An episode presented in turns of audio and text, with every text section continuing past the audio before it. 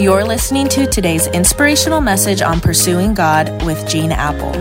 Here's Gene. Well, happy Wednesday, everyone, and thanks for joining me today.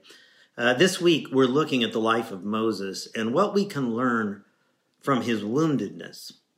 For the first 40 years of Moses' life, he's wounded, but he compensates for that wound like a lot of successful people do with education, with intellect, with powerful speech, with leadership abilities, with Brad Pitt good looks. We would look at him and we would probably say, look at that guy, he's overcome his past. But the truth is, deep down, he just wanted to belong and he knew his DNA didn't fit with the Egyptians and it troubled him. Acts 7:23 begins with the words when Moses was 40 years old. Now, isn't that interesting? Something just seems to happen to people when we get around 40 years old, give or take a few years. It, it's, it's like we've been trying to hold down this beach ball underwater all these years, and we finally get tired of holding it under the water, and we say, I think I'll just let it come up and see what happens. The verse continues When Moses was 40 years old, he decided to visit his fellow Israelites. Now, what was Moses doing? He hits 40 and he decides maybe it's time to reconnect that unconnected part of me to my own people, my own flesh and blood. Tired of feeling unaccepted and unwanted and unloved by the Egyptians, he decides, I'm going to reconcile myself with the Hebrew culture. I'm going to move back into community with the Israelites. He wanted to find acceptance. Well, Moses tries to fit in, and Acts 7 says one day he saw one of the Israelites being mistreated by an Egyptian. So he went to his defense and avenged him by killing the Egyptian. Moses thought that his own people would realize that God was using him to rescue them, the Bible says, but they did not.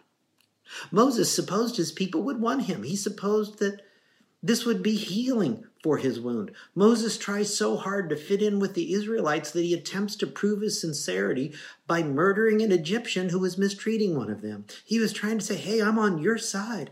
I hate injustice too. But nobody was impressed. So here's this 40 year old wounded guy in midlife crisis making his first attempt to find healing for his wound, and instead, it just gets inflicted deeper. And so the Bible says Moses fled to Midian, where he settled as a foreigner. Now, many people say Moses ran because he was a murderer. I don't think that's why.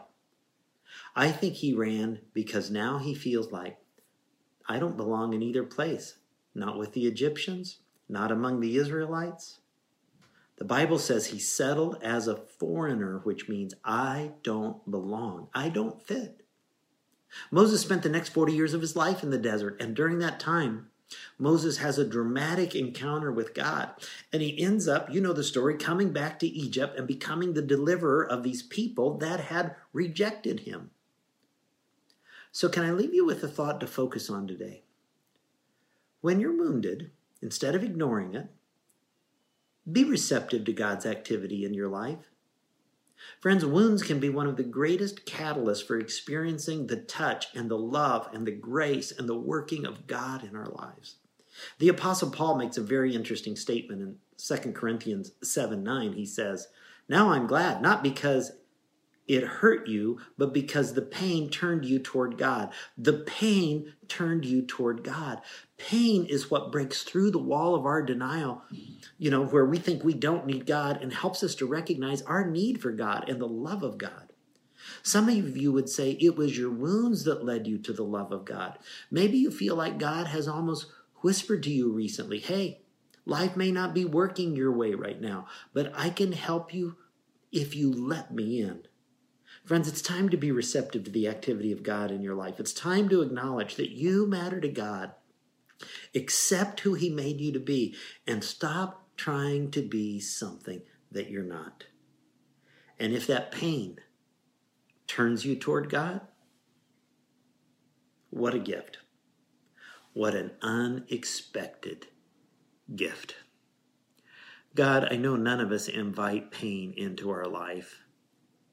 But when it comes and turns us toward you, when it comes and deepens our walk with you, when it comes and it deepens our dependence on you, we thank you for the way you leverage it for good. And God, I'm trusting and I'm believing some wounded people today are going to trust with you deeper, squeeze your hand tighter, walk with you more closely, and it'll be a good thing because it turned us to you.